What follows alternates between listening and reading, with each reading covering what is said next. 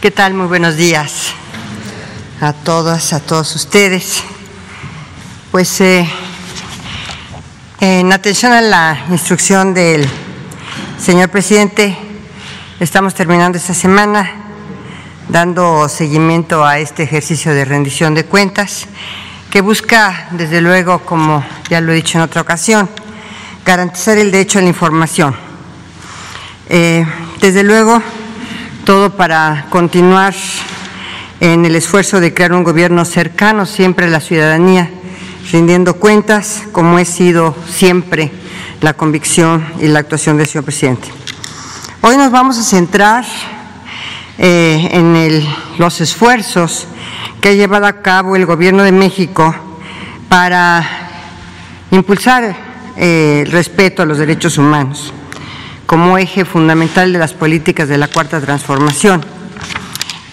Todas nuestras acciones eh, en la Secretaría de Gobernación y en las instancias del Gobierno que preside el presidente López Obrador son tendientes a la protección de la dignidad humana y al bienestar de la población.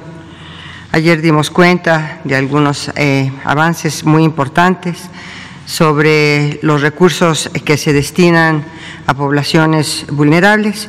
Y hoy eh, vamos a dar cuenta precisamente de otros de los temas y lamentablemente, y estamos conscientes, que en la historia contemporánea de nuestro país se arrastra una serie de episodios graves de violaciones a derechos humanos que han requerido acciones en el presente para la reparación integral del daño a las víctimas y así como el reconocimiento de los hechos y procesos de justicia y sobre todo justicia transicional que puedan garantizar el derecho a la memoria, a la verdad y a la justicia, y siempre en el tenor de la más amplia protección de los derechos humanos.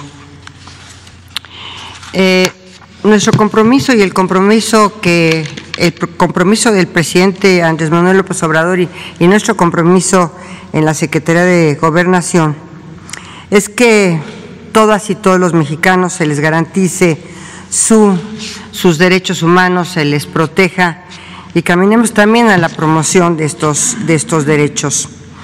Así que eh, nuestra prioridad, eh, la prioridad eh, siguiendo al, señor presidente López Obrador, es eh, precisamente a realizar acciones puntuales y estratégicas para, obviamente, que nuestro país pueda eh, transitar a un derecho en donde todas y todos los mexicanos eh, tengan el respeto y la garantía de, la, de sus derechos humanos en la extensión más amplia de la palabra. Así que las acciones que estamos impulsando y tienen mayor énfasis durante estos dos últimos años ha sido la búsqueda de personas. Esto es lo dicho por el señor presidente, la prioridad número uno de este gobierno, la número uno. La desaparición de personas es uno de los crímenes más terribles, pues provoca una afectación irreparable no solo a las personas que lamentablemente ya no están, sino también a sus seres queridos y a la sociedad. La Comisión Nacional de Búsqueda trabaja incansablemente, incansablemente, para localizar a aquellas personas desaparecidas, para hacer justicia, para no dejar que su memoria se olvide. Y somos conscientes de que nada de lo que hagamos será suficiente pero podemos asegurar que vamos a intentar todos los medios para que ningún crimen quede impune. Somos enfáticos en lo siguiente. Las personas desaparecidas tienen el derecho a ser buscadas. Es un derecho humano. Y repetimos, es un derecho humano que el Estado tiene la obligación de garantizar. Para este gobierno es prioridad, desde luego también, la atención a los conflictos en todo el territorio nacional y en los que pudiera haber, sobre todo, violaciones graves a los derechos humanos. Y por eso, por primera vez, son atendidos muy cerca, con la intención de esclarecerlos. Ejemplo de ello, y va a dar cuenta el señor subsecretario, es la atención especial que ha estado realizando él personalmente para atender a los eh, pobladores de la zona Triqui en el estado de Oaxaca y para ayudar a resolver el conflicto en el que muchas de estas personas de esta comunidad indígena pudieran haber sido víctimas del desplazamiento forzado. Así, vamos y estamos convencidos de garantizar el derecho tanto a la memoria, a la verdad histórica y también, obviamente, nuestra atención prioritaria a los conflictos que se susciten en el país y en esta ocasión el señor eh, subsecretario nos eh, dará cuenta sobre lo que está pasando en la comunidad triqui del norte del estado de Oaxaca.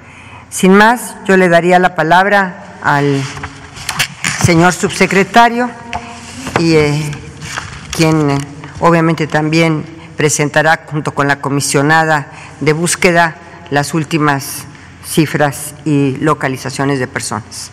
Gracias.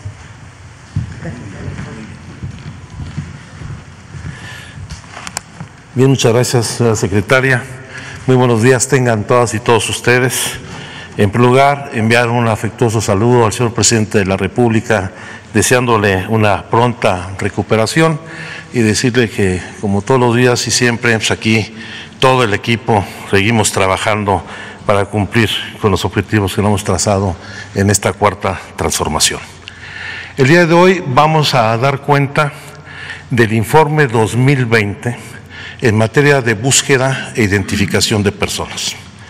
Generalmente hacemos eh, el informe mensual, hoy queremos hacer un corte de todo el año porque sin lugar a dudas eh, las conclusiones que vamos a presentarles reflejan ya resultados de manera muy puntual y quisiéramos destacar Nueve resultados en particular que deben seguir llamándonos la atención, independientemente de que les presentaremos de manera puntual todas las gráficas, las estadísticas y por supuesto lo que se ha avanzado de manera muy importante en el fortalecimiento del Sistema Nacional de Búsqueda, de las comisiones locales, en su equipamiento, su infraestructura, pero particularmente en las labores de búsqueda junto con los familiares que siguen siendo el factor determinante y fundamental en la búsqueda de sus seres queridos. En primer lugar, queremos destacar que en el año 2020 se mantiene el hallazgo de fosas clandestinas y cuerpos recuperados. Esto obedece fundamentalmente a nuestro juicio por el incremento de la violencia delictiva, particularmente el enfrentamiento en grupos delictivos en distintas zonas del país, eh, de manera destacada en Guanajuato, Jalisco, Guerrero. Vamos a hacer una referencia, le voy a pedir a Carla Quintana que haga una referencia específica a la experiencia que tuvimos en 2020 en el estado de Guanajuato y también a la intensificación de las acciones de búsqueda. En primer lugar, las que realizan las familias, que lo siguen haciendo de manera muy importante, las que se realizan ya directamente por las comisiones locales o la Comisión Nacional de Búsqueda, que solamente en el 2020 la Comisión Nacional de Búsqueda realizó acciones en 171 municipios del país. Y esto también es resultado del fortalecimiento de las capacidades para dar respuesta a la información que se recibe mucha de ella anónima, para poder identificar los sitios donde se realiza lamentablemente esta práctica delictiva. Sin embargo, y a pesar de que se mantiene la existencia de este fenómeno delictivo, hay que señalar que en el 2020 se registra una disminución del 33% en el número de fosas clandestinas ubicadas y una reducción de casi el 18% en los cuerpos recuperados en estas fosas. Al mismo tiempo, vale la pena destacar que se ha registrado un incremento consistente, esto lo veníamos ya realizando desde el año 2019, de los cuerpos recuperados y su entrega con los familiares. Ponemos el caso de los 2.395 cuerpos que se han recuperado entre diciembre de 2018 y diciembre del 2020, el 39% del total ha sido identificado y el 21.75, casi el 22% del total de los cuerpos han regresado con sus familias de manera digna. Creo que esto, aunque tiene que mejorarse de manera muy puntual, el dignificar el retorno de las personas que fueron desaparecidas con seres queridos debe seguirse fortaleciendo y al mismo tiempo aquí quiero reconocer que se ha mejorado de manera sensible y ha habido una mayor calificación en el trabajo de las, fiscalías de los estados en todo el trabajo de identificación y de regreso de, de los cuerpos recuperados con sus familias. En materia de desaparición forzada, sigue registrándose un incremento en el número de las denuncias de personas desaparecidas o no localizadas. Y la cifra que registramos entre el año 2006, que es el año de inflexión, que es lo que no debemos nosotros de olvidar, 2006 es el momento en que el país inicia el, este, un camino muy siniestro a un incremento significativo de la violencia, en donde la desaparición es, como lo dijo bien la secretaria de Gobernación, una de las prácticas más deleznables, violatorias de los derechos humanos y de la tranquilidad de las familias. En este periodo, del 2006 a diciembre del 2020, tenemos ubicadas 80.517 denuncias de personas desaparecidas o no localizadas. Ese es un dato que se actualiza prácticamente varias veces al día el dato del día de hoy, a las 5.35 de la mañana, es de 80.888 denuncias de personas desaparecidas y se mantiene una tendencia en el incremento de estas denuncias. Sin embargo, y creo que este es el dato más significativo de lo que vamos a presentar el día de hoy, se ha registrado una disminución del 22.39% en el número de denuncias por desaparición presentadas en 2020 respecto al año 2019. Pasamos a lo siguiente. En ese sentido, de las 37.800 personas que tenemos como, denunciadas como desaparecidas entre diciembre de 2018 y diciembre de 2020, vamos, a señalar que más del 56% han sido localizadas y se mantiene la búsqueda del 43.6% restante. No vamos a cejar en nuestras responsabilidades, independientemente de las limitaciones que ha puesto la pandemia, hemos ubicado la búsqueda de personas como una tarea esencial que con limitaciones, eh, siguiendo las normas eh, sanitarias, se mantiene en todo lo largo y ancho del país como una de las prioridades marcadas por el presidente de la República. De total, este, de las personas localizadas, de este total de las eh, personas que dábamos en el punto anterior, el 92% de las personas localizadas han sido localizadas con vida. Esto es muy importante porque el primer paso en la búsqueda de personas siempre es la búsqueda inmediata en vida y lamentablemente eh, fueron localizadas ya fallecidas el 8% de las personas que fueron localizadas en el año 2020. Los estados que concentran el mayor número de cuerpos recuperados en fosas clandestinas, esto también es un dato que estamos dando por primera vez de manera puntual, son los estados de Jalisco, Guanajuato, Colima, Michoacán y Zacatecas, donde estos cinco entidades concentran el 79.5% del total de los cuerpos recuperados entre diciembre de 2018 y diciembre de 2020 y los estados que concentran el mayor número de denuncias de personas desaparecidas. Aquí también reconozco que ha mejorado mucho el flujo de la información con todas las fiscalías de los estados. Son los estados de Jalisco, Tamaulipas, Guanajuato, la Ciudad de México, Sonora, Nuevo León, Sinaloa, Michoacán, Veracruz y Guerrero, que concentran estos 10 estados cerca del 77% de las denuncias que eh, se han registrado en el periodo de diciembre de 2018 a diciembre de 2020. Aquí, al margen de los resultados, quiero traer a la memoria que el pasado 2 de octubre eh, el Gobierno de México depositó ante la Organización de las Naciones Unidas el reconocimiento de la competencia del Comité contra las Desapariciones Forzadas de la Organización de las Naciones Unidas, al cual, en coordinación con la Secretaría de Relaciones Exteriores, extenderemos la invitación para que haga su primera visita formal este año 2021. Ya se había platicado con los integrantes del comité vino este, la pandemia, por supuesto hay restricciones a los viajes de los funcionarios de Naciones Unidas, pero esperemos que esta primera visita se concrete a la brevedad posible este mismo año.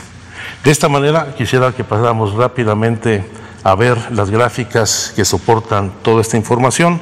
En esta damos cuenta del número de fosas y de cuerpos localizados entre enero y diciembre del 2020, destacando, como ya lo habíamos señalado, eh, no solamente los cinco estados que concentran el mayor número de cuerpos este, recuperados, sino también cuáles son los municipios que se registraron el mayor número de cuerpos recuperados.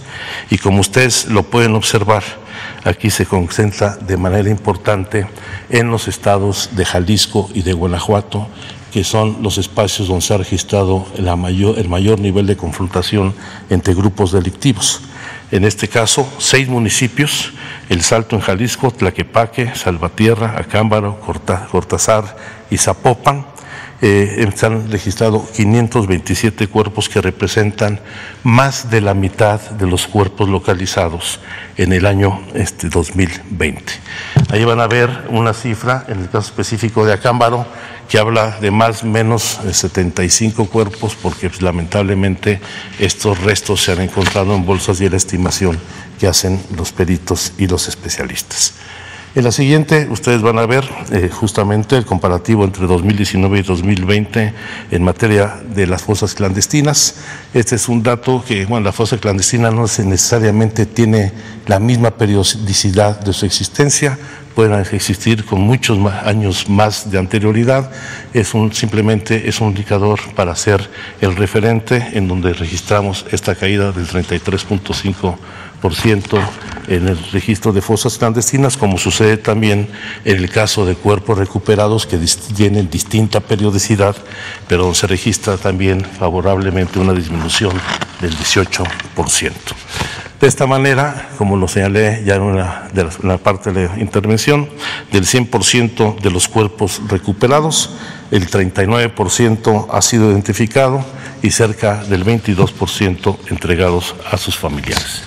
Yo quisiera que nos detengamos un poco en la siguiente gráfica, en donde presentamos el dato histórico en materia de desaparición forzada en nuestro país, que viene desde marzo de 1964, que donde se tiene el primer registro de desaparición de una persona en nuestro país, esto derivado de básicamente problemas de naturaleza política, los asociaron mucho a la, persecución de la disidencia política y a la guerra sucia, en donde tenemos un registro de denuncias histórico en el país de 202.412 personas.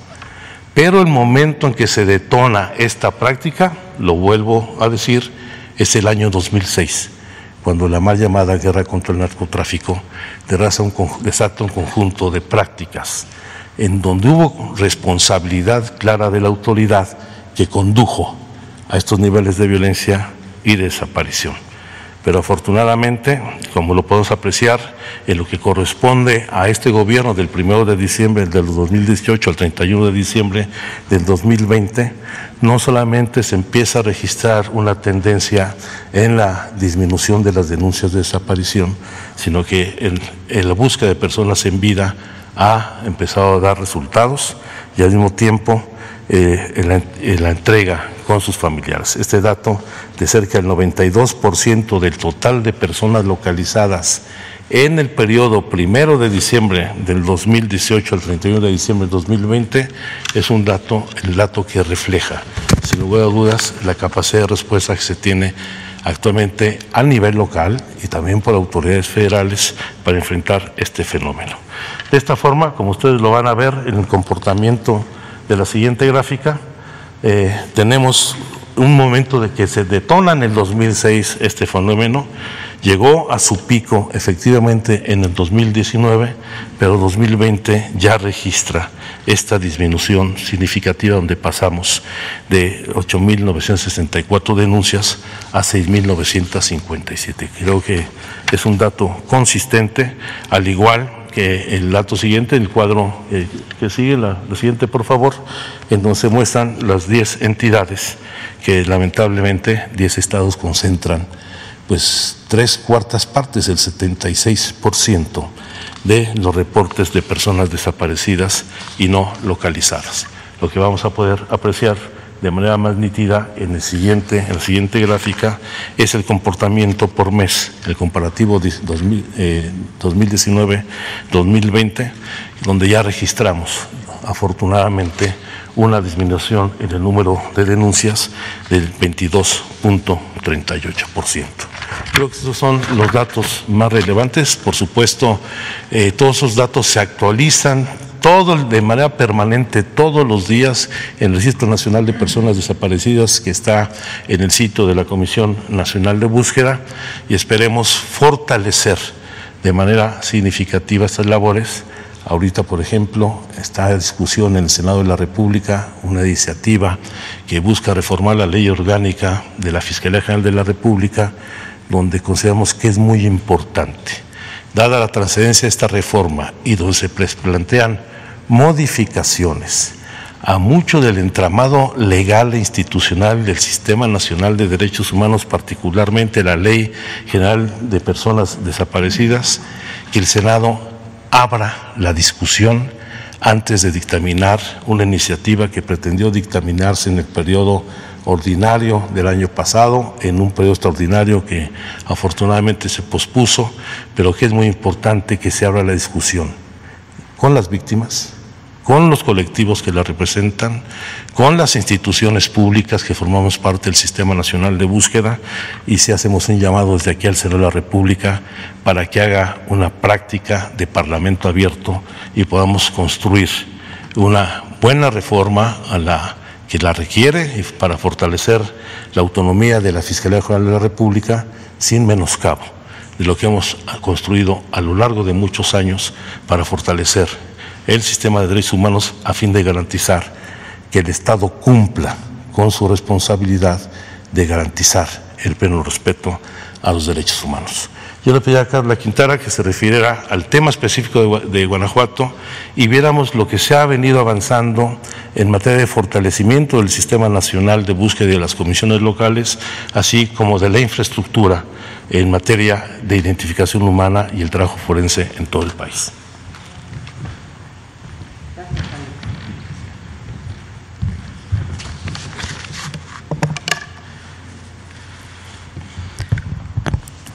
Muy buenos días.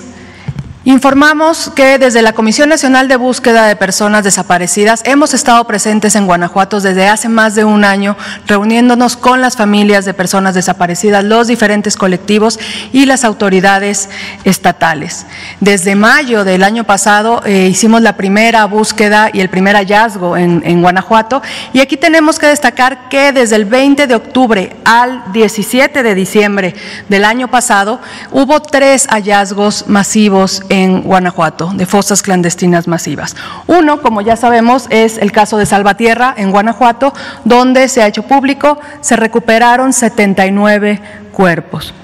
Aquí es importante destacar, el trabajo se hizo de manera coordinada con la Fiscalía General del Estado, la Comisión Estatal de Búsqueda de Guanajuato, con la Comisión Nacional de Búsqueda y es muy importante siempre con las familias de personas desaparecidas. Posteriormente hubo otro hallazgo en Cortázar, están eh, prácticamente a, media hora eh, de, distancia uno del otro, eh, donde fuimos informados que se encontraron, fueron recuperados 50 cuerpos de los cuales fueron identificados 15. Este trabajo fue hecho eh, por la Fiscalía General del Estado de Guanajuato. Y en, tercer lugar, en el caso de Acámbaro, eh, fueron encontrados, eh, tal como decía el subsecretario hace unos momentos, más o menos 75 cuerpos. Esto es importante decirlo porque eran 15, 15 15 cuerpos completos y el estimado del personal forense es que se sumarían aproximadamente 60 cuerpos más. Esto tiene que ser confirmado de manera científica, por supuesto. Eh, estos trabajos también fueron realizados de manera coordinada con la Fiscalía del Estado, la Comisión Estatal, la Comisión Nacional y las familias de personas desaparecidas. La siguiente, por favor. ¿Qué hallazgos tenemos eh, en Guanajuato? Como se mostraban en las primeras láminas, tanto Salvatierra como Acámbaro eh, se ubican dentro de los 10 municipios con mayores fosas y mayores cuerpos recuperados en, el país. Eh, algo que también ya hemos destacado últimamente es que estos tres hallazgos, a diferencia de muchos, de la mayoría de los hallazgos que se dan en el país, se han dado en eh, zonas urbanas. ¿no? Están dentro de las comunidades estas tres fosas, digo, estos tres hallazgos, hallazgos masivos. Y Lamentablemente, eh, por eh, lo, que hemos podido constatar en campo directamente, es que la mayoría de las personas, de los cuerpos recuperados, son de personas jóvenes, muy jóvenes, incluso adolescentes, y muchas, muchas mujeres, eh, porcentualmente hablando, de lo que sucede en el resto del país. La eh, bueno, un momento. Eh, en total tenemos eh, entonces cerca de 204 cuerpos recuperados en dos meses en Guanajuato. Gracias. La siguiente. ¿Cuál es el trabajo que ha realizado la Comisión Nacional de Búsqueda solo en el 2020? En el 2020 estuvimos en 26 estados realizando casi 700 jornadas de búsqueda, 696 en 171 municipios. Ahí pueden observar ustedes que los, cinco, los seis estados con mayor presencia de la Comisión Nacional son Guerrero, Veracruz, Tamaulipas, Guanajuato, Coahuila y Sinaloa. Cuando hablamos de presencia de la Comisión Nacional de Búsqueda, nunca es solo, siempre es de manera coordinada, somos un sistema, trabajamos con las diferentes autoridades federales, estatales, municipales, incluso ejidales y siempre eh, acompañados de familias de personas desaparecidas. La siguiente, por favor. Los municipios con mayor presencia de la Comisión Nacional son los siguientes: Iguala Guerrero, Ciguatanejo Guerrero, Salvatierra, eh, Jalapa, Tihuatlán, San Pedro Coahuila, Tihuatlán Veracruz, perdón, San Pedro Coahuila, Nuevo Casas Grandes Chihuahua, Mazatlán, Sinaloa, Úrsulo Galván, Veracruz y Viesca, Coahuila, teniendo un total de 247 de las 696 eh, jornadas que ha tenido la Comisión Nacional de Búsqueda. La siguiente, por favor. Ahí están los 171 municipios en los que la Comisión Nacional estuvo presente el año pasado. La siguiente, por favor.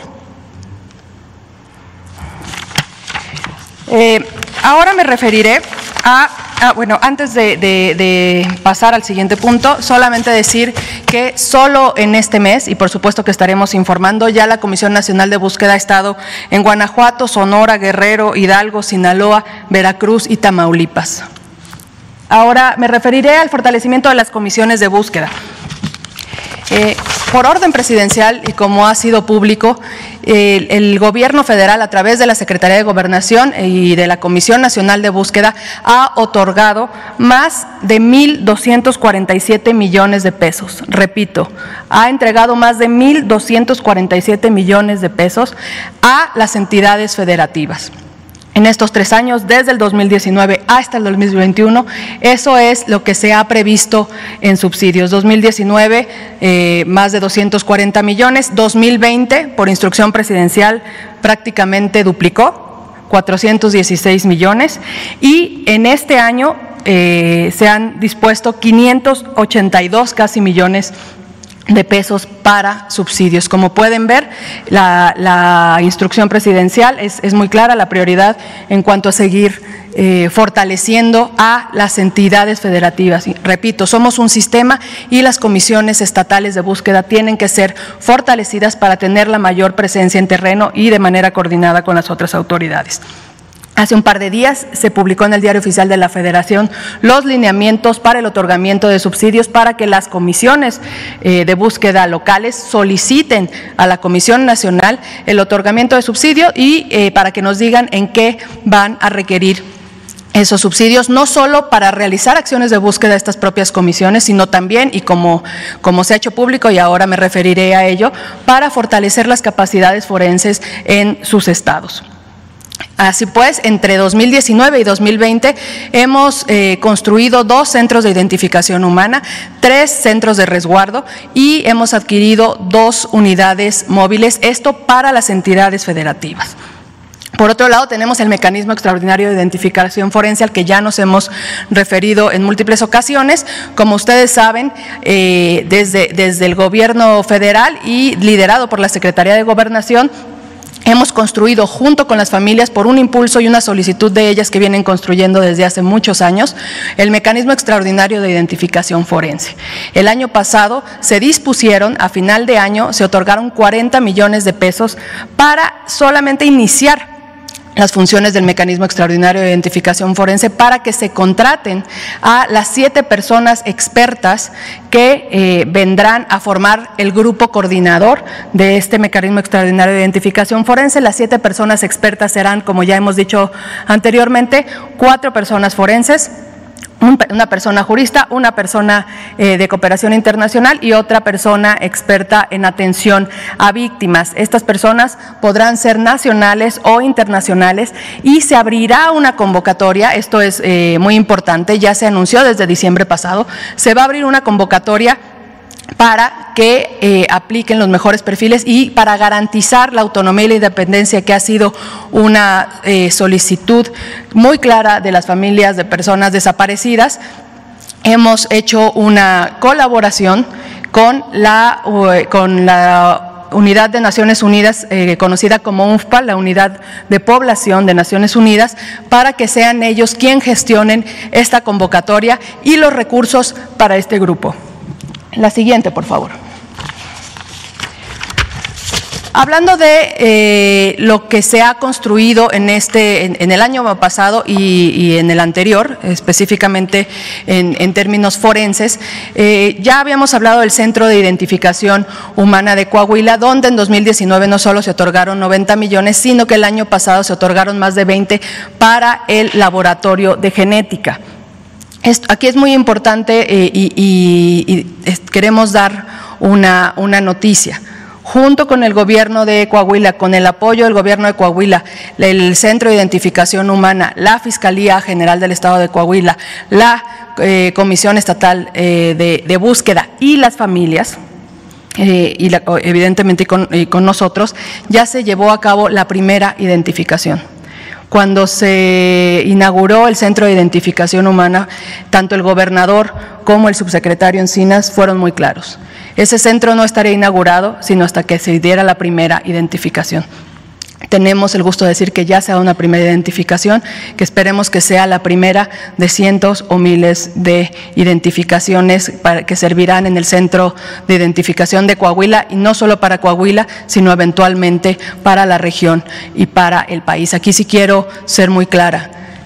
Eh, la persona que fue identificada, los restos de la persona que fue identificada fue recuperado por la búsqueda de mujeres, madres, en el sur de Coahuila. Y esto es un reconocimiento de un trabajo conjunto, eh, evidentemente acompañada por la Fiscalía del Estado en ese entonces, y es una cadena de trabajo conjunto que se cristaliza con esta identificación. La siguiente, por favor. El año pasado eh, se construyó el Centro de Identificación eh, humana y de búsqueda de San Luis Potosí, eh, que como pueden ver, y se adquirió una oficina móvil de búsqueda en San Luis Potosí. Todo esto será inaugurado en los próximos días. La siguiente, por favor. Tenemos el resguardo de, cuerpos, el resguardo forense en Mante, Tamaulipas, y también tenemos el de San Fernando en Tamaulipas. La siguiente, por favor.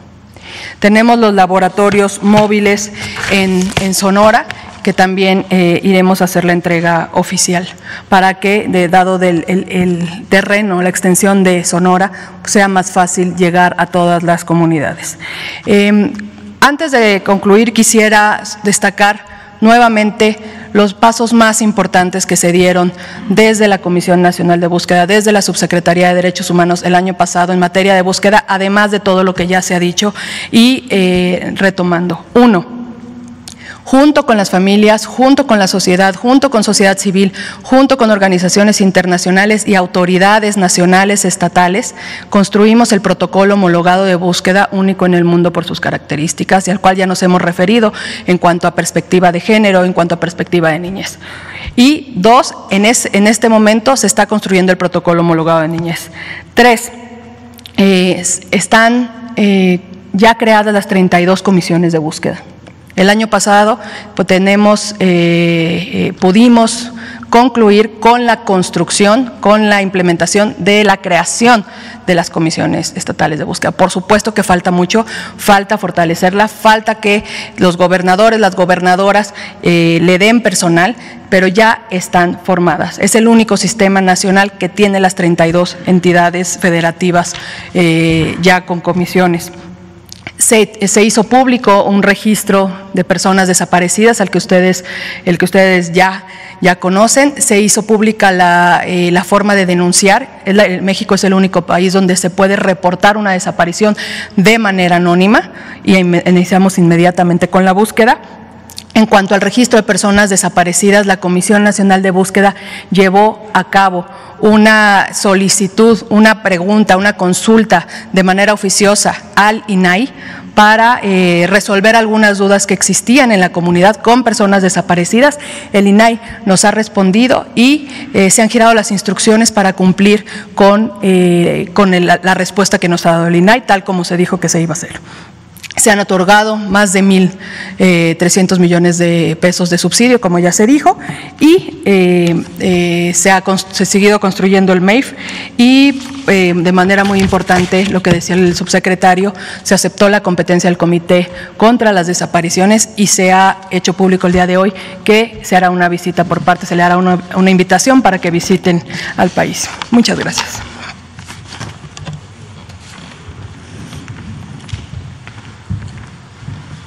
Bueno, como ustedes eh, pudieron observar, es importantísimo lo que se ha hecho en materia de búsqueda de personas, el número de personas desaparecidas encontradas con vida, el número de víctimas, el número de personas eh, víctimas de delitos desaparecidas eh, sin vida, lamentablemente, y hacer hincapié en dos cosas que me parecen fundamentales. La primera, el acceso a este registro es en tiempo real, minuto a minuto. Por primera vez, y yo creo que no hay ningún país en el mundo que lo haga así, sin abrir ninguna carpeta de investigación y en forma anónima, se accede a este registro en tiempo real. Como decía el señor subsecretario, eh, a las 5 de la mañana antes de llegar a la reunión de seguridad tenían el último registro de eh, persona desaparecida. Entonces creo que sí se ha avanzado mucho en este tema, como yo lo dije hace un momento, es prioridad del señor presidente, la prioridad número uno del señor presidente es la búsqueda de personas.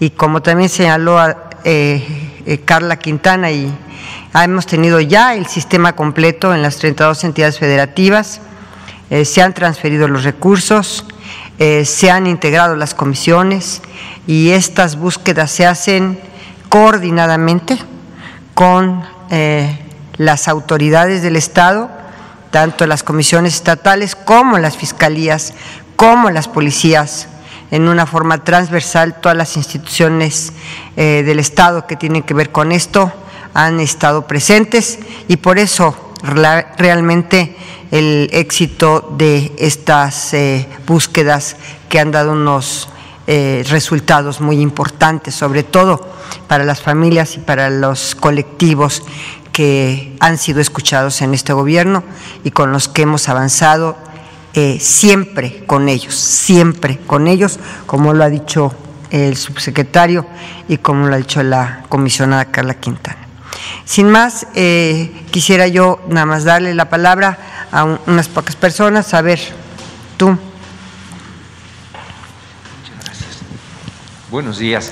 Buenos eh, días. Con este camino siniestro, como lo refiere el subsecretario Alejandro Encinas, que se inicia a partir del 2006, es decir, en el inicio del gobierno de Felipe Calderón. ¿Esto es un elemento contundente como para encaminar un juicio político al expresidente de México, a Felipe Calderón Hinojosa, subsecretario? Nosotros, a ver, si quieres, tú es al subsecretario y yo mi opinión también. Pero miren, la, función que nosotros tenemos es velar por garantizar el ejercicio pleno de los derechos humanos. Por supuesto que cualquier responsabilidad que se derive de estos hechos tendrá que seguir adelante otras autoridades. Lo que estamos nosotros haciendo es acreditar de manera fehaciente, puntual, con datos duros, un fenómeno delictivo que derivó de una política equivocada en materia de combate a la inseguridad en el país. Y en esas políticas hubo no solamente omisiones, sino abusos y en muchos casos tolerancia de la autoridad, donde bajo el argumento de que eran daños colaterales se minimizó la existencia de este fenómeno. O sea, son delincuentes, no importa, pero empezaron con delincuentes y acabaron dañando a toda la sociedad. Va. En la misma línea que el señor eh, subsecretario, eh, en este objetivo de la Comisión Nacional de Búsqueda, así como en eh, días pasados hablábamos de que el único objetivo del grupo interinstitucional es que, una, que las mujeres accedan a una vida libre de violencia, en este caso concreto es precisamente coordinar para encontrar a las personas desaparecidas y eh, hemos tenido de verdad el acompañamiento permanente y la solidaridad permanente de las familias. Y el único tema en esta comisión es precisamente buscar a las personas. Ese es el tema, el objetivo único. Muy bien, este mi segunda pregunta, eh, quiero apelar a su experiencia, a su trayectoria dentro del Poder Judicial de la Federación y ya como ministra de la Corte en retiro.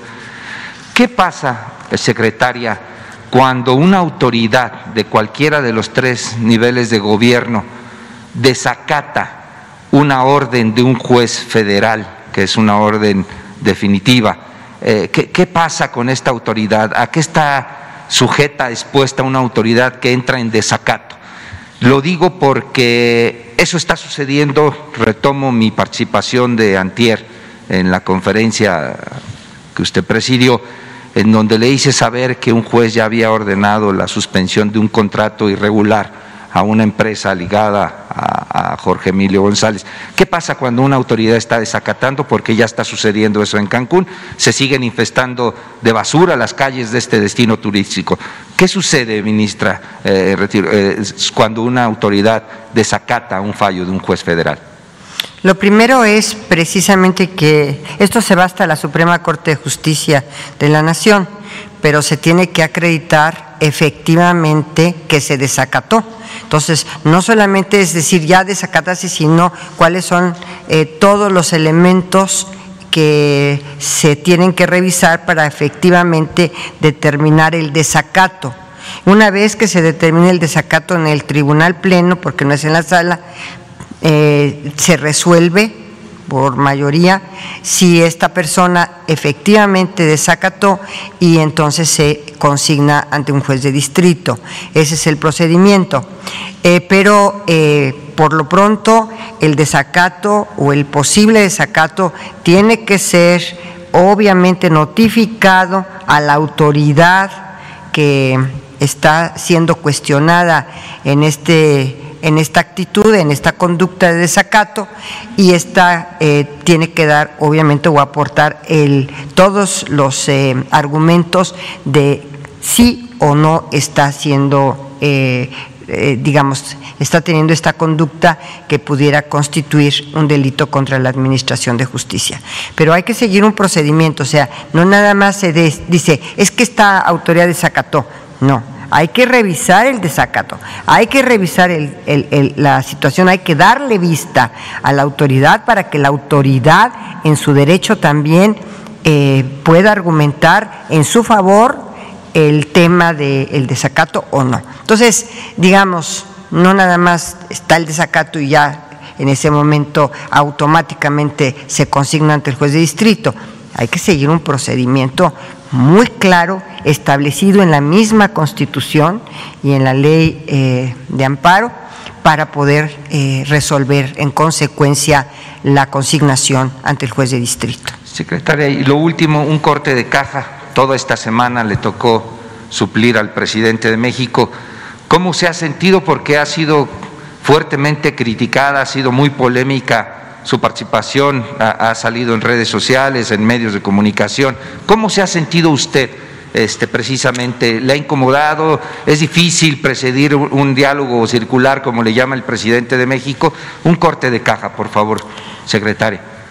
Bueno, mira, a tu pregunta yo te puedo decir que me he sentido muy cómoda en estas conferencias de prensa y bueno, las críticas siempre van a estar presentes y también, ¿por qué no decirlo?, las voces que también te apoyan, porque tanto críticas como también hay voces positivas, pero yo creo que cuando uno, cuando, como dice el señor presidente y lo dice bien, cuando uno tiene la conciencia tranquila, cuando uno actúa de buena fe, viene aquí a representar al señor presidente en este instrucción y desde luego eh, con toda la apertura y la transparencia no tengo manera de sentirme incómoda, al contrario, y todos tienen su libertad de expresión. Como dice el presidente, no hay censura. Gracias. Si quieren de este lado, a ver, la chica de... Tú, sí, gracias. La joven periodista. Bueno, es que casi... Hola, ¿cómo están? Soy Nuri Fernández de La Caracola intento hacer periodismo de investigación y tengo tres preguntas para cada uno de los tres. Primero, para Carla, eh, la verdad creo que es muy grave la denuncia que se hace sobre Guanajuato, porque el hecho de que las fosas clandestinas y la desaparición de cuerpos se den en el espacio urbano en un número tan grande nos recuerda al caso de Iguala es muy difícil que esto pueda hacerse en un espacio urbano sin la complicidad de las autoridades. Entonces, eh, sé que esa no es la materia de ustedes, pero ver si este asunto se está llevando al gabinete de seguridad. La respuesta es sí, y contestando un poco, siguiendo a eh, tu pregunta, es eh, importante decir que efectivamente el patrón que sucede en Guanajuato eh, en relación con el hallazgo de fosas masivas en zonas urbanas, es claro que la gente no solo la gente, la población lo sabe, sino que las autoridades necesariamente tienen, tienen que, saberlo. A la Comisión Nacional, a las comisiones de búsqueda, no nos corresponde hacer la investigación, eso lo corresponde a las eh, fiscalías. Sin embargo, sí quiero decir que desde la Comisión Nacional, junto con la Comisión Estatal de Guanajuato, estamos empezando a eh, crear una, un análisis de contexto de esta situación, claramente para poder dar mejores respuestas a las familias de personas desaparecidas y, por supuesto, ponerlo a disposición cuando se tenga de las eh, autoridades encargadas de la investigación. Muchas gracias. Y la pregunta para Alejandro Encinas es, bueno, en estas semanas hemos visto un manoseo, diría yo, un, eh, pues una campaña mediática que trata de desprestigiar la investigación sobre Ayotzinapa y de debilitarla. Y eh, yo quería pues preguntar en este sentido, ¿qué están decidiendo ustedes? Es decir, si hay la posibilidad de que se presenten prontamente resultados que frenen también esta campaña. Bueno, yo digo, le estamos pisando la cola al tigre. Y cuando eso sucede, hay reacciones. Y la principal reacción es tratar de, meritar, desacreditar, eh, difundir información que busca este, entorpecer las investigaciones, poner en sobreaviso a las personas que se están investigando, poner en riesgo la vida de personas que están colaborando y generar duda e incertidumbre. Pero eso no nos va a frenar. Por supuesto que estamos en este momento siguiendo tres pasos muy puntuales. Continuamos con el objetivo de romper el pacto de silencio y eso tiene que ver con todo el acopio de información no solamente de la que ha entregado ya prácticamente toda la administración pública, autoridades locales, sino también de manera particular testigos o gente que fue partícipe de esos hechos. Y junto con ello estamos pasando, haciendo información, el romper el pacto de silencio a la judicialización de todo el proceso. Creo que la, unidad especializada eh, que se ha integrado en la Fiscalía General de la República, encabezada por Omar Gómez Trejo, está haciendo un trabajo muy serio, diligente y profesional, que merece todo nuestro reconocimiento y cuenta con todo nuestro apoyo, respetando el ámbito pleno de sus competencias. Y finalmente, el tercer eje de los trabajos continúan siendo las labores de búsqueda estamos atendiendo toda la información y todo indicio que nos pueda conducir a conocer el paradero de los muchachos.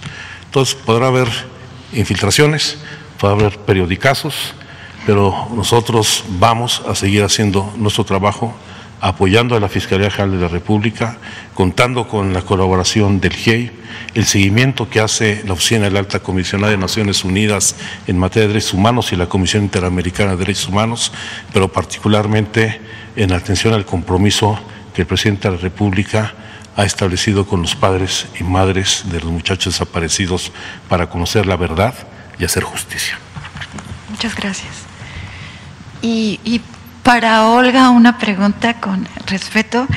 Eh, hay una situación y es que si uno ve el mapa del mundo, en todo el hemisferio norte es ya legal el aborto, es decir, en los países más desarrollados se ha despenalizado la decisión de nosotras sobre decidir sobre nuestros cuerpos, Y desgraciadamente el lugar del mundo donde se practican más abortos es América Latina y solo muy pocos países de América Latina, Puerto Rico, Cuba, ahora Argentina, eh, pues han legalizado eh, el que podamos decidir. Entonces la pregunta es, ¿realmente se está acercando este momento para México? Ya en la Ciudad de México es legal, en Oaxaca es legal. ¿Estaría de acuerdo con impulsar una consulta de manera que se reúnan firmas para pedir que se haga la consulta firmas de mujeres y que además tengamos claro que el hecho mismo de la consulta implica que se conozcan los derechos de las mujeres en las comunidades más alejadas y en todas partes, porque aquí hay un desconocimiento muy grande por parte de muchas mujeres también de que tenemos derechos. Entonces, ¿Cómo podríamos hacer? Porque realmente el que se discuta en los congresos locales es importante, pero es más importante que se discuta en la población, porque esto podría disminuir incluso el feminicidio, haciéndonos pues sujetos de derecho a nosotras, ¿no? Entonces, ¿cómo podría hacerse esto? ¿Qué opina de la posibilidad de una consulta sobre la despenalización del aborto? Yo creo que el movimiento feminista es un movimiento muy importante que tiene muchas décadas. Tú también perteneces al movimiento, yo también pertenezco al movimiento. Yo creo que aquí tengo que matizar lo que tú estás diciendo, porque tú dices legalizar, yo digo despenalizar. Creo que el tema, más que legalizar, como también legalizar la marihuana o es despenalizar las conductas. Y, eh, por ejemplo, en la Ciudad de México, el aborto sigue tipificado, pero sigue tipificado después de las 12 semanas de embarazo. Es decir, eh, ¿por qué? Pues porque pone en riesgo la vida de la madre posteriormente y por muchas razones de carácter eh, no solamente científico, sino también eh, de carácter para la mujer, para su misma salud y para algunas otras circunstancias, no está despenalizado en su totalidad. Está despenalizado solamente durante los tres primeros meses, durante las tres primeras doce semanas. Eso es un matiz también importante. Y por otra parte, eh, y yo creo que, como lo dije yo en la Corte, y lo sigo sosteniendo, eh, le toca al legislador determinar las modalidades de las conductas que tipifica la modalidad de la conducta que tipificó el legislador de la Ciudad de México fue esa, seguir penalizando la conducta solamente que no la penaliza en los tres primeros meses. Y creo que el matiz es importante.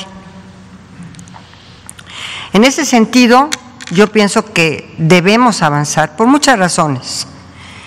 Porque la primera es que evitaríamos las muertes de muchas mujeres, porque si van a clínicas clandestinas o si se practican ellas mismas el aborto, como lo hemos visto en tragedias terribles, pueden morir inclusive, están poniendo en riesgo su propia vida.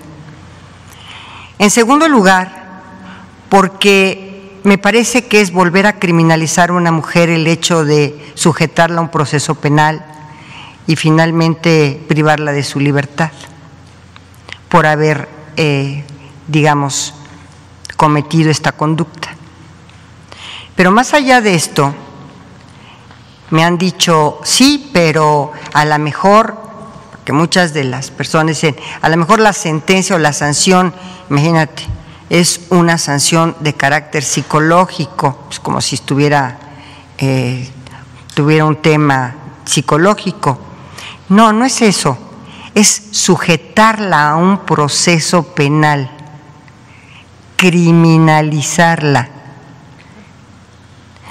Independientemente que la puedan o no privar de su libertad, como dicen muchos, ya en sí mismo sujetarla a un proceso penal es una situación muy difícil para una mujer que sin duda alguna tomó una decisión también extremadamente complicada y difícil. Entonces, creo que todas estas razones están en el ambiente. Si yo pudiera preguntarles a todas, a toda la población, ¿quieres que una mujer sea criminalizada y privada de su libertad por haber realizado esta conducta, por haber cometido esta conducta? Yo creo que la mayor, la enorme mayoría de la población va a decir no. Entonces, si es no, si no quiero que vaya a la cárcel, si no quiero sujetarle a un proceso penal, pues entonces quiere decir que vamos a despenalizar la conducta, cuando menos, en una temporalidad reducida, porque son solamente tres meses o dos semanas, con las cuales yo estoy de acuerdo, ¿eh? Porque en, tres meses puedes resolver una situación y después puedes tener problemas inclusive posteriores.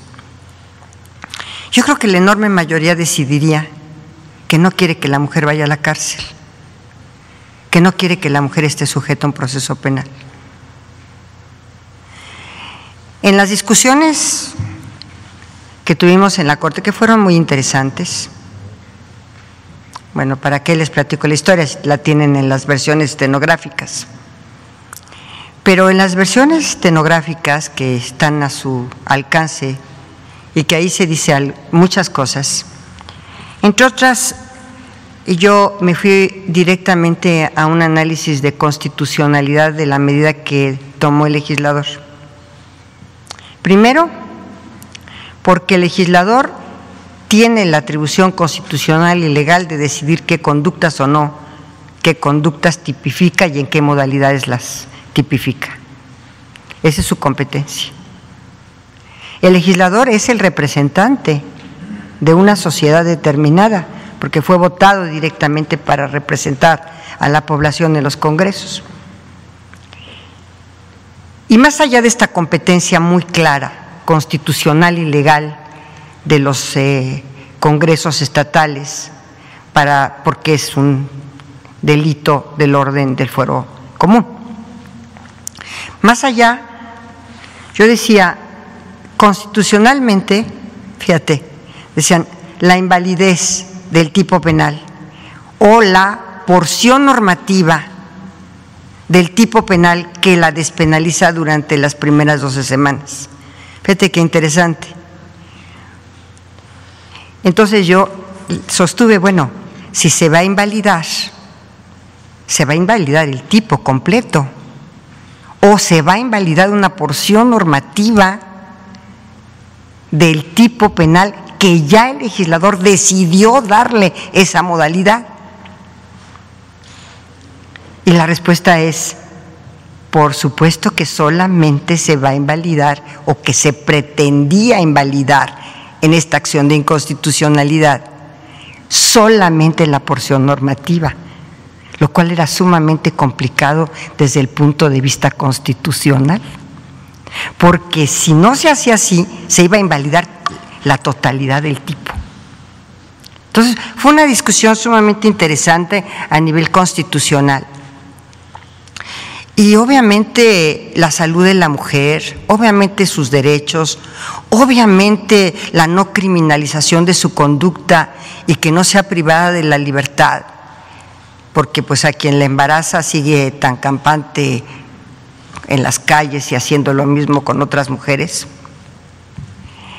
La verdad de las cosas es que la enorme mayoría de la población, la enorme mayoría de la población, creo que decidiría que la mujer no debería de ir a la cárcel ni sujetarse a un proceso penal.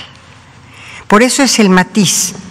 Creo que el matiz es importante, no la legalización, la despenalización con ciertas modalidades. Tú no puedes abortar a los ocho meses o a los nueve meses o a los siete meses, porque pues ya, digamos, ya es otra situación muy distinta hacerlo dentro de los primeros tres meses o doce semanas. No sé si te di la respuesta puntual de lo que yo estoy pensando. Gracias. De acá de este lado solamente esta chica, esta, sí, aquí estás tú, ahí, y acá, y después ya yo creo que otro más y ya porque ya la exposición fue eh, muy larga de Carla y de Alejandro. Ah, te falta lo de los triquis, Alex. A ver. Buenos días, secretaria. Buenos días, eh, subsecretario. Buenos días, Carla. Shaila Rosagel, corresponsal de Grupo Gili, El Imparcial de Sonora, La Crónica de Mexicali y Frontera de Tijuana. Preguntarle, eh, secretaria, cuál es el eh, informe que, que, tiene más reciente a esta mañana de la salud del presidente AMLO y si nos pudiera detallar un poco el tratamiento que está recibiendo. Esa sería mi primera pregunta. Pues está muy bien, está muy tranquilo, está descansando por el tema de la enfermedad, pero está muy contento y está muy optimista. Yo de verdad admiro su optimismo permanente. Y entonces está el equipo médico lo está tratando, seguramente lo está tratando con los medicamentos adecuados, digo, pues, no soy médica, y está muy bien.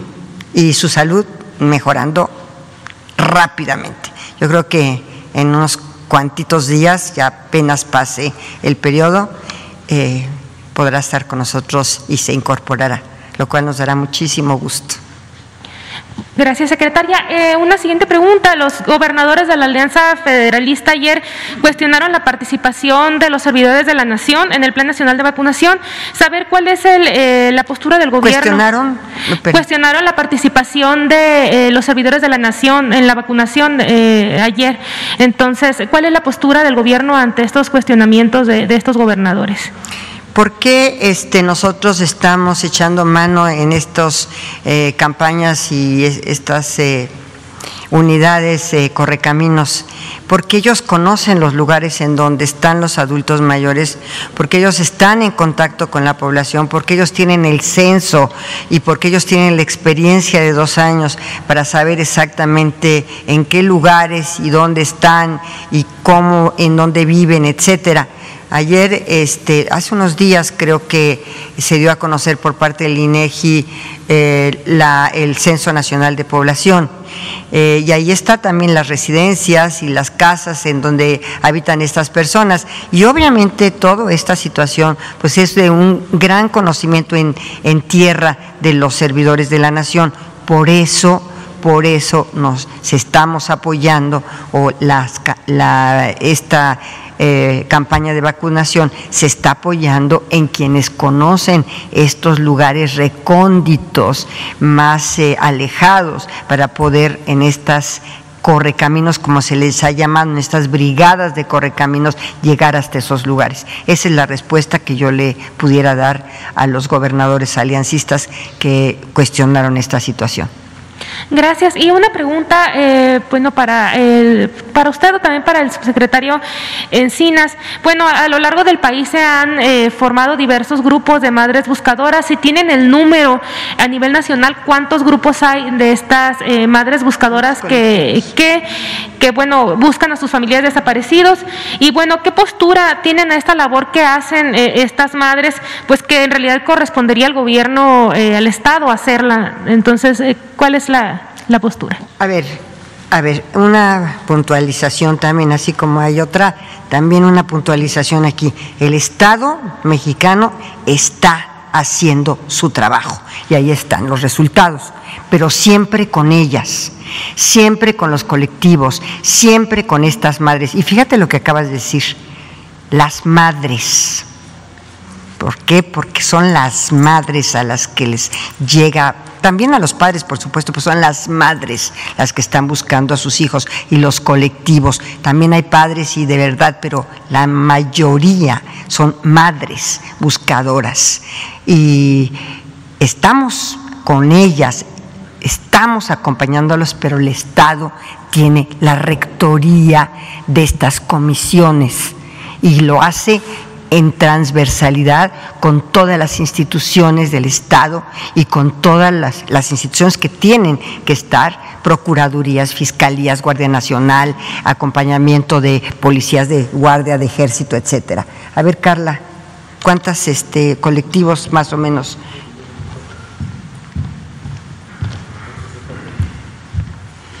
Muchas gracias. Eh, evidentemente no, no hay ni puede haber un registro oficial de colectivos. Tenemos más eh, la, información que varía todos los días es que al menos hay 120 colectivos de familiares de personas desaparecidas a lo largo y ancho del país. Aquí sí quiero puntualizar que no solo se atiende a los colectivos, sino a cualquier familia familiar de persona desaparecida. No se necesita ser parte de un colectivo para, para, ser, para ser atendido. Pero ese es el dato eh, que tenemos y que se mueve eh, claramente todos, todos los días. Aquí sí quisiera eh, también recordar, la búsqueda es una obligación del Estado mexicano.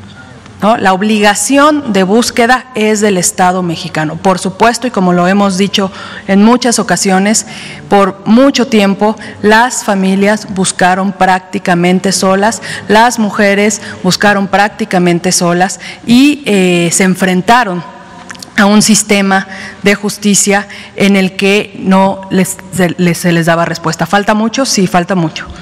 ¿no? Eh, evidentemente no es con una comisión nacional que se resuelve el problema de las desapariciones, somos muchas autoridades, es un sistema. Nosotros buscamos, como bien lo decía la secretaria de Gobernación, junto con las comisiones, junto con otras autoridades, eso es el derecho a la verdad, pero también hay un derecho a la justicia. Entonces tenemos que pensar como autoridad del Estado mexicano cómo dar respuesta de manera conjunta a todo esto. Estamos presentes no solo la Comisión Nacional, las comisiones estatales, las fiscalías, las policías, las fuerzas de seguridad a lo largo y ancho y ancho del país. Y retomando, y con esto terminaría, eh, con la pregunta con la pregunta de Guanajuato y también tiene que ver con la labor de las de las madres y de las y de los familiares eh, que buscan a sus hijos hijas desaparecidas y familiares. Ellos reciben mucha información.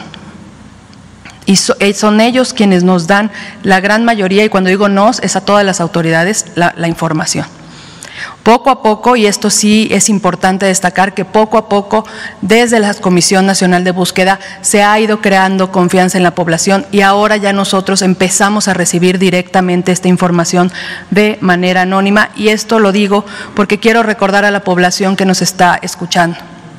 Nos pueden contactar si ustedes saben y tiene que ver con tu pregunta, Nuri. La gente sabe lo que está pasando la gente tiene miedo de decir lo que está pasando. Nos pueden contactar a la Comisión Nacional de Búsqueda con información de manera anónima para que nosotros lleguemos a encontrar a las personas, ojalá con vida, siempre la búsqueda es con vida, y si es lamentablemente sin vida, encontrarlos lo antes posible y devolverlos de manera digna a sus familias. Muchas gracias.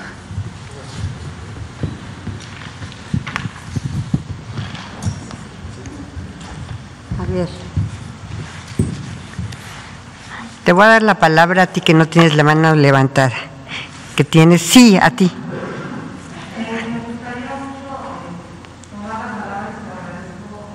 Secretaria, pero me gustaría más escuchar el informe del tema Triqui. Tengo, creo que es importante, es un tema muy grave para poder entonces hacer las preguntas que tengo del tema de desaparición y del tema Triqui. Por favor, gracias. Y ahorita.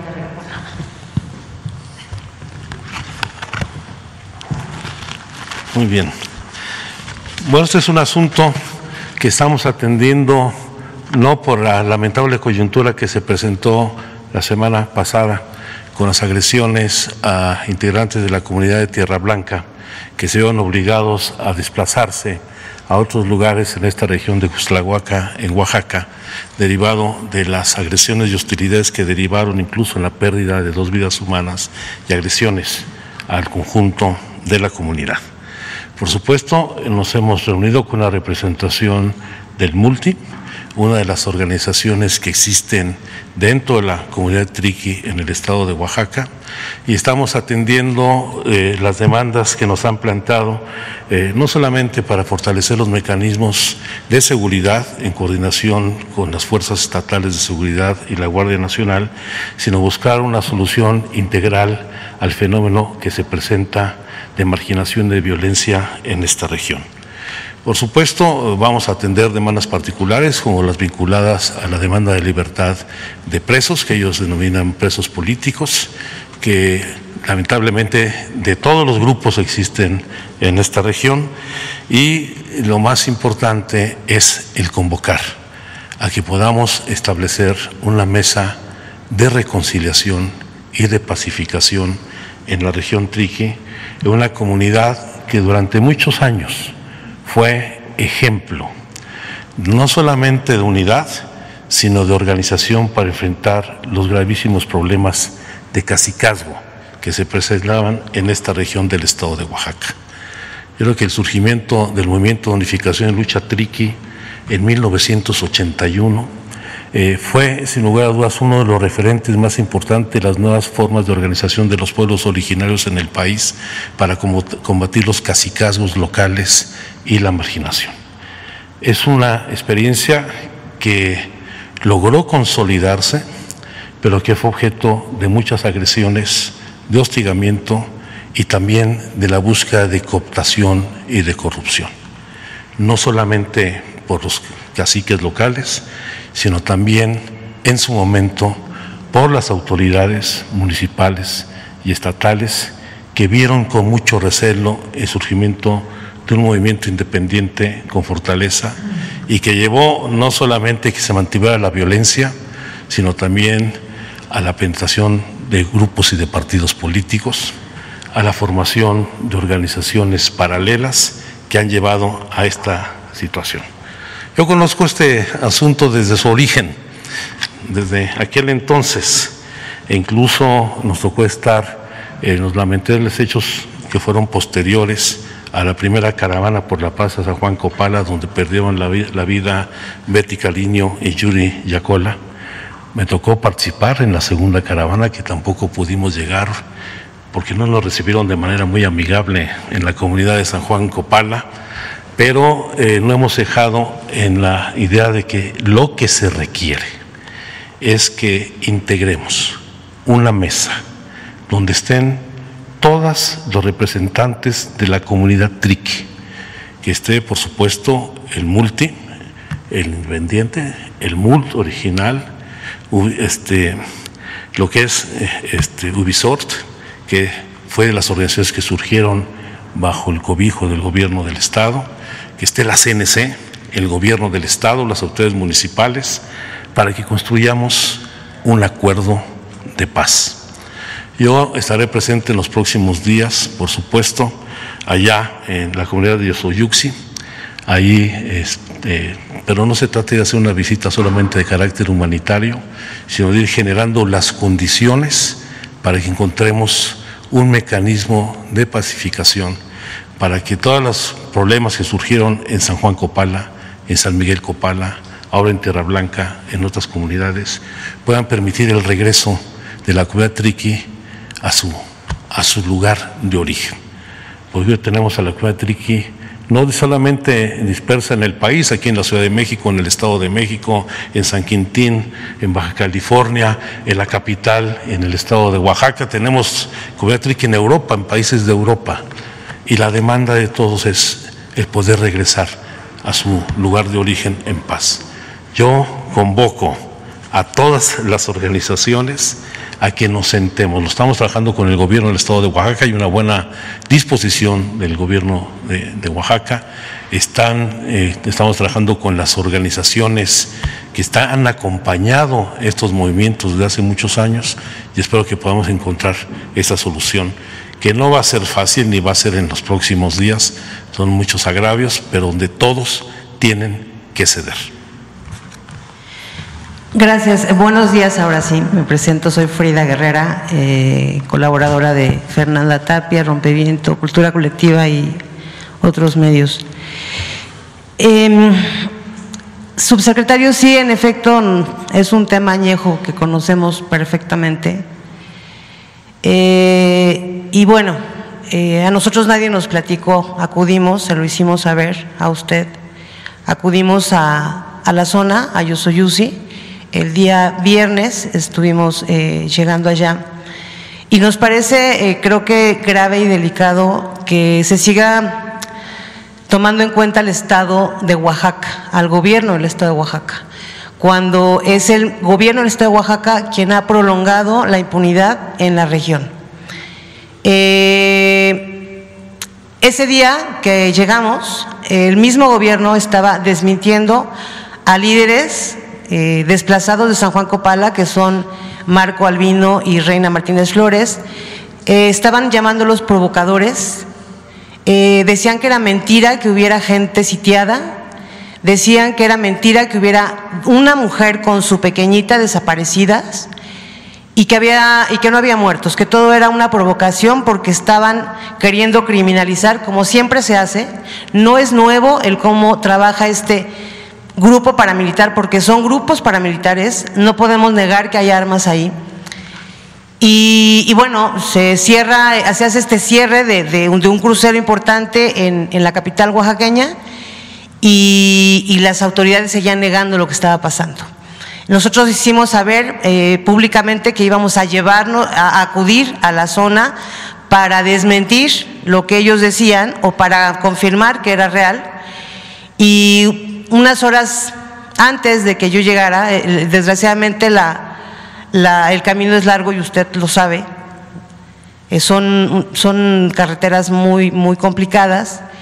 Eh, no tenía más de dos horas que habían rescatado a las 56 mujeres y niñas y niños, la mayoría mujeres de la tercera edad, que habían sido rescatadas y que eh, durante el camino contactamos con Seguridad Pública del Estado y quien me aseguró que sí, en efecto, hay dos decesos. Entonces recula el Estado de Oaxaca y dice, no, pues sí, estaban sitiadas, pero ya las estamos atendiendo. Perdón que me extienda porque sí quiero como darle lo que nosotros vimos y de verdad que nadie nos platicó. Eh, les llevan despensas de DIF, insultante, porque no tienen dónde cocinar. Esa misma noche les llevan una ambulancia de DIF donde están revisándolas, pero en ningún momento las hidratan. Tuvieron más de seis días sin alimento, sin agua. Llegó posteriormente el día domingo Em,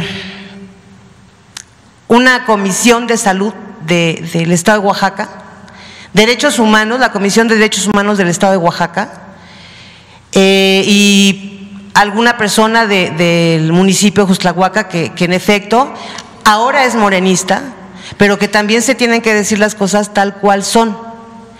Durante todos estos años de impunidad que ha tenido este grupo paramilitar, ha sido abrazado por diferentes eh, partidos, por el PRI, por el PRD, y ojalá de verdad en esta ocasión no vaya a ser la misma, la misma situación.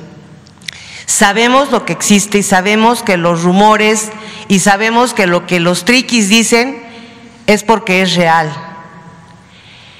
Eh, cuando llegó esta caravana de, salud, que era una médica, que afortunadamente nos pusimos también en contacto con, con, con Carla Quintana, que muy amablemente nos atendió la llamada para poder ayudar a buscar a esta mujer que tenía cinco noches eh, fuera y cuatro días que no comía y que además estaba amamantando a una bebé.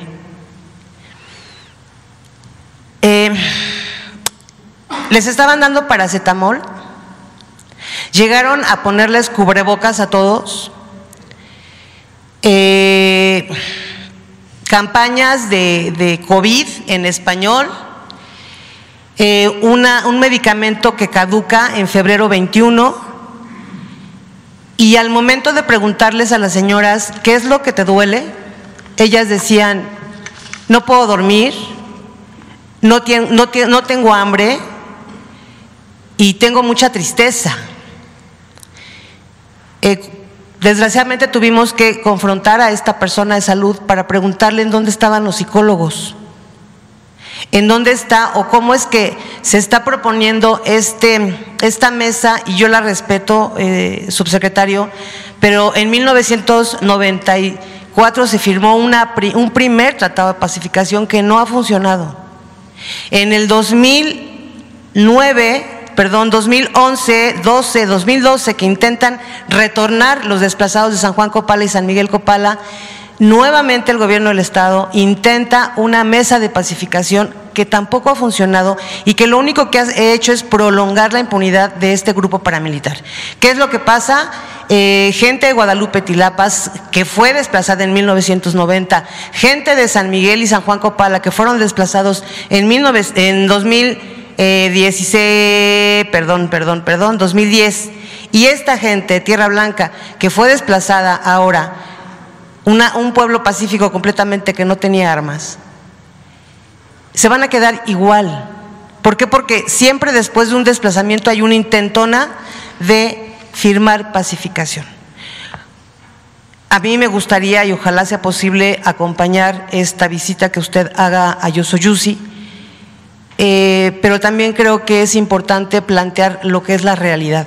Necesitan que la Fiscalía General de la República tome las investigaciones porque no hay carpetas que realmente indiquen que hay órdenes de aprehensión en contra de los señalados, como usted lo decía, de los tres grupos.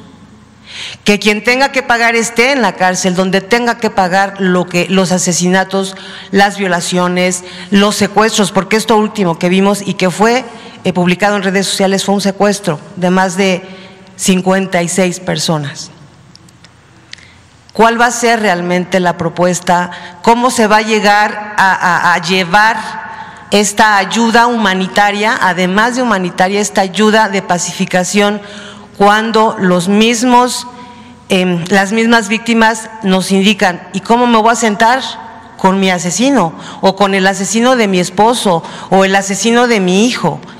Yo sí creo que esto es, va más allá y que no se puede ya dejar a nivel estatal lo que está pasando en la región Tequi. Gracias. Bien, respondo sobre el mismo tema de una vez. Eh, y bueno, tengo una pregunta alto en torno al tema de desaparición, si es un derecho humano, ¿por qué no, por qué no se estaba buscando? El derecho humano a ser buscado. El derecho humano a ser buscado. ¿Por qué no estaban buscando a esa mujer con su pequeñita. Nosotros este, hemos reportado, no voy a decir el estado, pero hemos reportado dos fosas que hasta el momento no sabemos cómo es que vamos a actuar porque están involucradas las autoridades de esa entidad y, estamos como esperando a ver en qué momento vamos a poder sacar esos cuerpos que sabemos que están en esas dos fosas.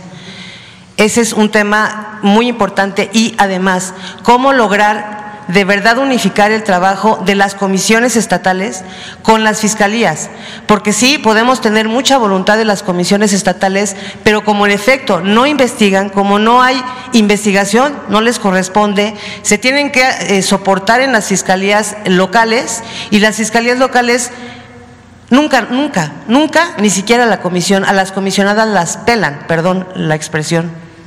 Tenemos casos en el Estado de México donde uno nada más, Ana Laura Guerrero, desaparecida el 25 de septiembre y que hasta el momento no se ha generado la orden de aprehensión en contra del principal sospechoso, porque están esperando, están esperando, están esperando, no lo quieren asustar. Y eso mismo se escuchó, perdón que traiga el caso, pero cuando eh, Oscar, el tal mal llamado monstruo de Toluca, desapareció en el 2012 a una mujer que fue su primer víctima, las autoridades esperaron y esperaron y esperaron hasta que hubo tres, tres feminicidios más de mujeres reportadas como desaparecidas y que las autoridades pareciera que no logran entender el mensaje o el aprendizaje. ¿Cómo conseguir o cómo conciliar que de verdad haya esta, este, este trabajo conjunto con las fiscalías de desaparecidos y las comisiones? Gracias. Pues, el mismo tema, ¿no? ¿Triquis? Sí. Buenos días a todos. Erika Ramírez de la revista Contralínea. Justo en torno a este tema de la población indígena triqui que está en conflicto ya desde antes de 2010, eh, Contralínea tuvo eh, la desafortunada presencia en la primera caravana donde mueren Betty Cariño y Giri Yacola y vemos que esto no para, la región continúa armada con armas eh, de uso exclusivo del ejército, cuernos de chivo. ¿Se tiene programado algún desarme para la región? ¿Algún tipo de programa de desarme para la región? ¿Y cuándo asistirá a, a, Yosoyusi, que ya está acordado en la minuta eh, que firmó con el Multi? Bien. Estaremos la próxima semana, estamos afinando los detalles con los representantes de la comunidad y contesto de manera muy puntual. No vamos a caer en la simulación tradicional. Y en esta mesa tendrán que participar todos los actores, incluido el gobierno del Estado. Es su responsabilidad. Es la autoridad de gobierno en la entidad y tendrá que participar la autoridad de varios municipios, porque ahí hay responsabilidades también de distintas autoridades de carácter municipal. Tendrán que sentarse todos los grupos. Y sí, van a tener que sentarse a dialogar con sus adversarios o con quienes han cometido agravios profundísimos y daños profundísimos entre sí, porque hay daños de todas partes. Y tendremos que construir una solución que parta, primero, de que no haya intervención gubernamental, ni local, ni federal, en la solución que adopten las comunidades. Y segundo, tendrán que conceder todo. No va a ser con la fuerza pública como se va a resolver este problema, eso ya se ha intentado y ha fracasado recurrentemente. Sí hay que avanzar un proceso de desarme, por supuesto, de deslindar responsabilidades, no solamente combatir el tráfico de armas y de municiones, sino identificar a las personas que han cometido este tráfico ilícito en la región, pero tendrán que sentarse todos los actores para encontrar una solución. ¿Será definitiva? Miren, en los conflictos de esta naturaleza las soluciones definitivas siempre son muy relativas, pero lo importante es que sentemos las condiciones para que haya reconciliación y por lo menos la mayor parte de la gente que fue desplazada pueda regresar a su comunidad de origen. Es un esfuerzo, hay, hay gente que ya no quiere regresar, por cierto yo he estado en pláticas con los que están desplazados en Oaxaca, por supuesto, y su solicitud y la atención es básicamente eh, vivienda en la capital del Estado. O sea, son muchos años, ya hay arraigos distintos, la población en que vive en San Quintín tiene más una lógica de demanda eh, laboral, eh, por supuesto que hay que atenderlo, incluso lo han planteado con las visitas del presidente de la República en esa zona pero tendrán todos que ceder en sus posiciones, si se quiere encontrar. Y el gobierno federal participará este, en este seguimiento para velar porque se cumplan los acuerdos. Y sí nos tocarán temas de seguridad. Tuvo que entrar la Guardia Nacional para romper el cerco, encontrar lamentablemente los cuerpos sin vida, liberar gente que estaba retenida y por supuesto tendremos que instrumentar otras acciones como velar porque se cumplan las medidas cautelares que dictó la Comisión Nacional de Derechos Humanos al gobierno de Oaxaca para establecer las condiciones de seguridad en esta región. O sea, no son fáciles estos asuntos, pero es nuestro trabajo y vamos a hacer lo que está de nuestra parte. Se retomó el expediente de Betty Cariño y Giri Yacola, parece que va a llegar a la... No, tenemos, eh, no solamente tenemos el seguimiento que está en manos de la Fiscalía, yo estoy en comunicación permanente con la Embajada de Finlandia en México, tenemos el compromiso eh, con la eh, embajadora de hacer el seguimiento de estos casos para su esclarecimiento y castigo. ¿Cuántos más casos de desplazamiento hay en el país, subsecretario? Porque tenemos desplazamientos de distintas naturalezas, desplazamientos derivados eh, de la violencia delictiva, eh, desplazamientos derivados de conflictos agrarios, por diferencias y conflictos religiosos también los tenemos, otros eh, desplazamientos derivados de la marginación y la pobreza o desplazamientos también derivados de los fenómenos del cambio climático y esto afecta de distinta manera a, distintas regiones del país. Por supuesto que la mayor parte de los plazamientos se presentan donde hay violencia. No solamente es un asunto de, de, de moverse por necesidad, sino por la violencia que se presenta. Y estamos eh, terminando el análisis de todas las zonas que tenemos desplazamiento en el país. Eh, subsecretario, una pregunta más sobre justo el mecanismo de protección para la Defensoría de eh, periodistas. ¿Cuál fue el resultado de la investigación que se hizo sobre la operación y el supuesto abuso en el manejo de los recursos que se ha hecho eh, en contra del mecanismo de protección para periodistas y defensores de derechos humanos? considerando que todo el gasto que se hacía se clasificaba como eh, de seguridad nacional. Aquí no tenemos reservada ninguna información, toda la información es pública Además son recursos presupuestales, estos están sujetos a la auditoría no solamente de los órganos internos como la CITE de la Función Pública, sino la Auditoría Superior de la Federación, de la Cámara de los Diputados. Está a su disposición todo el manejo de los recursos que por cierto tenemos recursos suficientes para cumplir con los compromisos este año. ¿Hubo críticas a la empresa que maneja este mecanismo? Eh, no maneja el mecanismo, presta servicios al mecanismo, que es distinto. Y es una empresa que ha ido disminuyendo de manera significativa los servicios que presta, porque ahora es Protección Federal quien se encarga básicamente de la prestación del servicio de escoltas. Bien. Tengo una pregunta para la secretaria, si me permite. Ah, me falta nada más lo de el caso de la búsqueda. Por supuesto que estamos haciendo seguimiento de la búsqueda en el caso de la denuncia que se hizo en la zona este, de Justlahuaca. Eh, pero también de las dos fosas que nos denunciaste en el Estado de México. Toda la, toda la información, tú mismo has hecho, hecho llegar, que, que recibimos de inmediato, se procede a detonar el mecanismo de búsqueda de las personas. Yo creo que ya es la última pregunta porque esta, esta sesión de preguntas y respuestas, como yo les había dicho en días anteriores, era básicamente el tema desaparecidos y el tema triqui. Entonces, ya la última y daríamos por terminada y mañana del otro lado. A ver. Sí, justo con, con el informe. El lunes, el lunes, ¿eh? porque sí va a haber conferencia el lunes.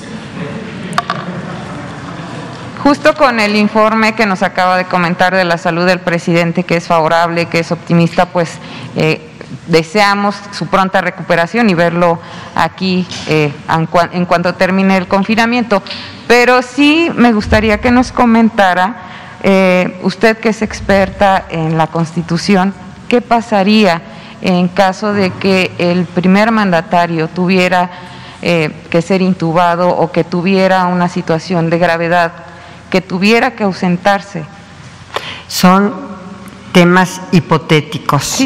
Sí por lo pronto está muy bien de salud, que tengan buen fin de semana, nos vemos el lunes.